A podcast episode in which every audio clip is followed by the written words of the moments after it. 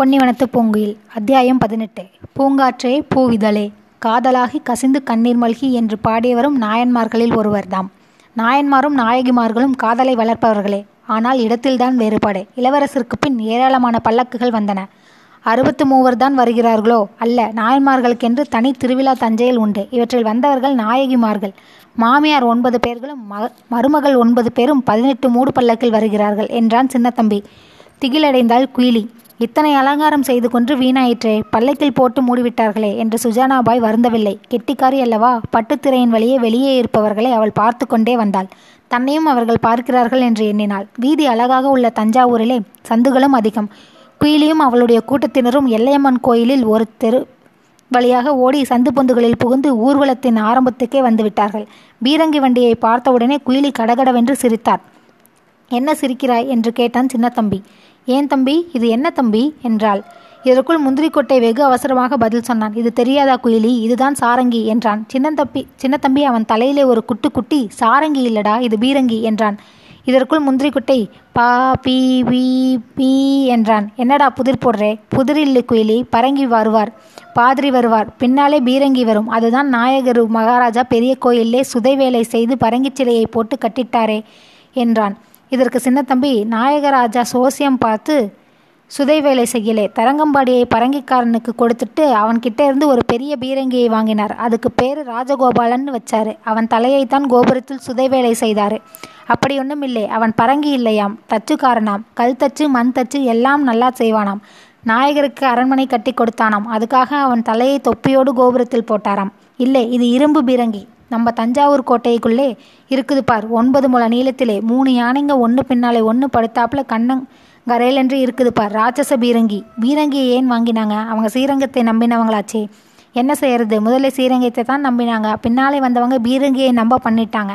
எதுக்கு பீரங்கி? பீரங்கினா என்ன? அது மலை மின்னல் இடி மேகம் எல்லாம் கலந்த ஒன்று பின்னாலே தீப்பந்தத்தை வச்ச உடனே ஒரு மின்னல் வெட்டும். அந்த மின்னலுக்கு போர் பிறகு ஒரு இடி இடிக்கும். அந்த இடியை தொடர்ந்து கருப்பாக புகை மேகம் கணக்காக கிளம்போம் ஆ அப்புறம் மலை. மலைதான். ஆனால் மலையிலே நல்ல தண்ணி பெய்யும். இந்த பீரங்கி மலையிலே கண்ணீர் தான் பெய்யும் என்றாள் முந்திரிக்கொட்டை. குயிலி அப்படியே ஸ்தம்பத்தி நின்றாள். ஆமாம் இந்த பீரங்கியை வச்சு யாரை சுடுவாங்க? உங்கள் மாமன் வெள்ளையை சுடுவாங்கன்னு வச்சுக்க ஏன் அவனை பீரங்கி வாயிலை நிறுத்தி சுடுவாங்க என்றான் சின்னத்தம்பி. குயிலி ம் எங்கே என் மாமனை சுடட்டும் பார்ப்போம். அப்படி சுடுறவங்க கையை எடுத்து நான் சுட்டுப்பிடுவேன் அப்படி வேணும்னா அந்த பஞ்சவர்ணத்தை வச்சு சுடட்டும் என்றால் குயிலி. எல்லோரும் கடகடவென்று சிரித்தார்கள். அதற்கடுத்தாற்போல் யானையின் மேல் வருகின்ற வெள்ளி முரசம் குமுறுவதை கேட்டால் குயிலி. ஏ இதை எதுக்காக வச்சிருக்காங்க? நம்ம சோழமண்டல கடற்கரை நீளம் அதிகம். அம்பிட்டு ஊர்க்கடலும் சேர்ந்து குமுறுனா எப்படி இருக்குமோ அப் அப்படி குமுறுதடா இந்த முரசு என்றால் குயிலி. முந்திரிக்கொட்டை சிரித்தான். ஏன் குயிலி? இத்தனை கொடிகள் இருக்கும்போது இவங்க ஏன் காவி கொடியை இம்புட்டு வசரத்துக்கு போட்டிருக்காங்க? என்று கேட்டான் சின்னத்தம்பி. எங்கள் பாட்டன் கூட தான் வீட்டிலே கொடி போட்டு ஆண்டாரு என்றான் முந்திரி. சொல்லுடா சொல்லு ஏன் நிறுத்திட்ட? உங்கள் பாட்டன் கொடி போட்டாரு உங்கள் அப்பா அதிலே வேட்டி உள்ளத்திட்டாரு இல்லையா? என்றான் சின்னத்தம்பி. போடா எங்கள் பாட்டன் சோழ மகாராஜாவோட நம்ம ஊர் மலையிலே வேட்டைக்கு போனார். அங்கே புலி வந்து மேலே பாய்ஞ்சிடுச்சு. உடனே அதை பிடிச்சு ஓனாங்கொடியாலே கட்டி கொண்டு கொண்டாந்துட்டாரு. புலியை கொடியால் கட்டினதுக்காக மகாராஜா எங்கள் பாட்டன் கிட்ட நீ வீட்டிலேயே புலிக்கொடி போட்டு கொண்டாரு. குயிலி சிரித்தாள். தஞ்சாவூரிலே ஏதுடா மலை? என்று கேட்டாள். ஆ அப்போ எவ்வளவு மறை இருந்தது தெரியுமா? சோழ மகாராஜா தான் சாமி மலை ஒன்றை மட்டும் வச்சுக்கிட்டு மற்ற சாதா மலைகளை எல்லாம் இடித்து பெரிய கோயில் கட்டிவிட்டாரு என்றான் சின்னத்தம்பி. சபாஷ்டா புழுகினாலும் பொருத்தமாக புழுகிறே. நம்ம நாடு கோயில் பெருத்த நாடு. பக்கத் பக்திக்கு வாயில் வகுத்த நாடு. ராஜா கூட கரூர் சித்தரை கும்பிடுவார். வாயில் காவி வாவியில் காவி கவிப்பெருக்கு காவி காவிரியிலே மூணிலே இரண்டு பங்கு காவிதானேடா? என்றாள் குயிலி. இதை கேட்டு அந்த ஞானக்குடி வானில் மேலும் ஒளி வீசி பறந்தது. சடார் சடேரென்று திரும்பி பார்த்தால் குயிலி. அரசன் வருவது தெரிந்தது. என்ன தம்பி நம்ம ராசாவினாலே யானைக்கு அழகா யானையினாலே ராசாவுக்கு அழகா? என்றால் குயிலி. யானைதான் அழகு. போடா ராசாவினால் தான் யானைக்கு அழகு. எத்தனை வைத்தியசாலை வச்சிருக்காரு எத்தனை சத்திரம் கட்டியிருக்காரு? என்று சொன்னால் குயிலி. இத்தனைக்கும் குயிலுக்கு சத்திரத்தில் சோறு கிடைத்ததில்லை. அப்படி இருந்தும் அவளுக்கு அரசர் பிறருக்கு செய்த தர்மங்கள் எல்லாம் பெரிதாக தோன்றின. அவரை இவ்வாறு வியந்து பார்த்து கொண்டே இருந்தவள் சட்டென்று நின்றாள். அவள் கண்களே ஒரு மின்னர் தட்டியது போல் இருந்தது. பிரமித்தாள். ஏய் இந்த குருதை மேலே வருவது மனுஷனா தெய்வமா? என்று கேட்டாள். குதிரை மேலே மனுஷங்க தான் வருவாங்க. தெய்வம் வருமா? ஏன் தெய்வம் வராது? தேவலோகத்து குதிரையாக இருந்தால் காலு தரையில் படாது. அந்த குதிரைக்கு கால் இருக்குதா பாரு? காலை பார்த்தாள். அது அவள் சந்தேகத்தை தீர்க்கவில்லை. தரையில் கால் பரவியும் பரவாமலும் ஆடிக்கொண்டே இருந்தது. அதன் அழகிலே மயங்கி நின்றாள். புஞ்சையே இல்லாத தஞ்சையில் கொல்லுக்கு எங்கே போகும் குதிரை? வீணாக ஓடும் பாலை குடித்து வெள்ளை வெளேர் என்று இருந்தது அந்த குதிரை. பிடரி மயிரால் அடிக்கடி தன்னுடைய நெற்றியில் இருக்கும் நீல பதக்கத்தை துடைத்து கொண்டிருந்தது. அதே சமயம் தன்னுடைய வாளில் இருக்கும் சுவரையை மேலே இருப்பவருக்கு வீச ஆசைப்பட்டு வாளை ஒரு முலம் தூக்கியது. ஆனால் மேலே இருக்கின்ற வீரரோ அசுவ சாஸ்திரத்தையும் நன்கு அறிந்தவர். ஆகவே அவர் குதிரையை புரிந்து கொண்டார். தன்னை புரிந்து கொண்டார் என்பதை தன் வாயிலிருந்து கடிவாளத்தின் மூலம் குதிரை புரிந்து கொண்டாலும் அதன் குணம் போகுமா? குயிலி நினைத்தாள். அடி அம்மா அவர் முகத்தில்தான் எத்தனை ஆனந்தம். எல்லோரும் தான் மீசை வைத்திருக்கிறார்கள். ஆனால் இந்த மீசைக்கு ஏன் இவ்வளவு அழகு வந்தது? என்று அவள் எண்ணிய போது அவர் முகத்திலே அரும்பிய மீசையைப் போல் அவளுடைய அகத்திலே ஏதோ ஒன்று அரும்பியது. தஞ்சாவூர் லாவணியிலே நெற்றிக்கண்ணை திறந்தார். நிலத்தில் மதன் விழுந்தான் என்று பாடுவார்கள். குயிலியின் எண்ணத்திலே பிரதாபசிம்மரின் உருவம் நெற்றிக்கண்ணை காணாத மன்மதனோ என்ற ஐயத்தை ஏற்படுத்தியது. அவரது திருமுக மண்டலத்துக்கு மேலே அந்த முகத்துக்கே அளவெடுத்து செய்த நவரத்தின கிரீடம் பளீரென்று மின்னிக் கொண்டிருந்தது. குயிலியின் பக்கம் கூட்டத்தின் மீது அவன் பார்வை திரும்பிய போது அவர் முகத்தை கண்டு அவர் நாணி கண் புதைத்தாளா? அல்லது கிரீடத்தின் ஒளியால் கண்கள் கூசவே கண்களை பொத்திக்கொண்டாளா என்பது தெரியவில்லை.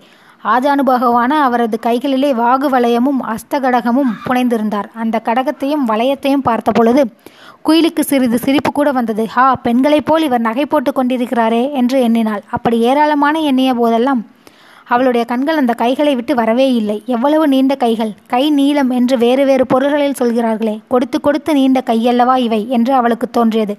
அந்த கைகளிலே ஒன்று லகானை பிடித்திருப்பதை பார்த்தபோது அவளுக்கு இந்த குதிரை செய்த பாக்கியம் எவ்வளவு? என்று பெருமூச்செறிந்தாள். பிரதாபசிம்மருடைய முகத்தில் கலை சொட்டியது. அது வாலிபத்தின் கலைதானா அல்லது வீரத்தின் கலையா? என்று குயிலி சந்தேகித்தாள். முத்து போன்ற பற்கள் சற்று வெளியே தெரிய புன்னகை செய்து கொண்டு பக்கத்தில் இருந்தவர்களை அவர் பார்த்து கொண்டிருந்தார். அந்த புன்னையை கண்டவுடனே ஏதோ தன்னை பார்த்து புன்னகை செய்வது போல் குயிலி லேசாக தலை கவிழ்ந்தாள். சில நல்ல சித்திரங்கள் எந்த இடத்திலிருந்து பார்த்தாலும் தங்களையே பார்ப்பது போல் தோன்றும். பிரதாபசிம்மரின் புன்னகை எல்லோருக்கும் அவர் தம்மையே பார்த்து புன்னகை புரிவது போல் தோன்றியது. கூட்டமோ தாங்க முடியவில்லை. ஏழை அதிலும் பெண் எவ்வாறு கூட்டத்தை விலக்கி கொண்டு உள்ளே செல்ல முடியும்? ஊர்வலத்தின் இருமருங்கிலும் வரும் வீரர்கள் கூட்டத்தை போ போ என்று விரட்டுகிறார்கள். அருகே சென்று அவர் முகத்தை பார்க்க வேண்டும் என்று அவள் மனம் நாடியது. அது முடியாததால் முகம் வாடியது. அப்போது காவிரி தென்றல் ஒரு நன்மை செய்தது. காற்று வாக்கிலே ஒரு ஆனந்தம் அவளுக்கு கிட்டியது. பூங்காற்று என்று தெரியாமலோ பாடினார்கள். அவர் கழுத்திலே துளங்கிய தஞ்சாவூர் ரோஜாப்பூ மாலையிலிருந்து ஒரு இதழ் காற்றில் லேசாக அலைப்பட்டு அவள் கன்னத்தின் மீது வந்து மோதியது. அடே அப்பா அவள் உடம்பில்தான் எத்தனை உணர்ச்சி. அந்த பூவிதழை அவள் பூவிதழ்களாக கருதவில்லை. ஏதோ அவருடைய கைவிரல்கள்தான் தன் மீது பட்டதைப் போல் சிறிது நேரம் நடுங்கினாள். குபீர் என்று வியர்த்தது. உடனே தன் கையில் இருந்த மஞ்சத்தை மச்சத்தை தன் மேலாடையினால் மூடிக்கொண்டாள். சற்று குனிந்தாள். அவள் அறியாத ஏதோ ஒரு உணர்ச்சி அன்றுதான் முதன் முதலில் ஏற்பட்டது. இந்த உணர்ச்சியை கெடுப்பதற்காக வந்தது போல் புலி புலி என்று ஒரு பெரிய இரைச்சல் கேட்டது.